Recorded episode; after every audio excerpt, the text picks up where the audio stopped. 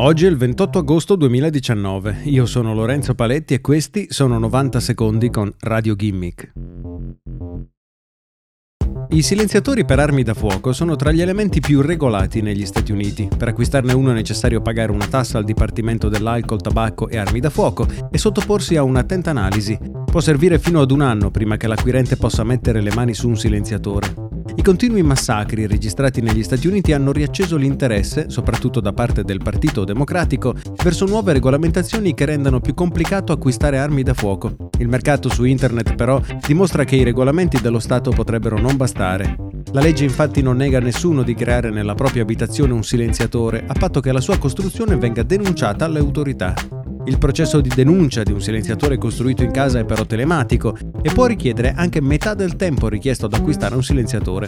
È quindi possibile acquistare su internet tutti gli elementi necessari alla costruzione di un silenziatore, magari cercando il termine trappola per solventi.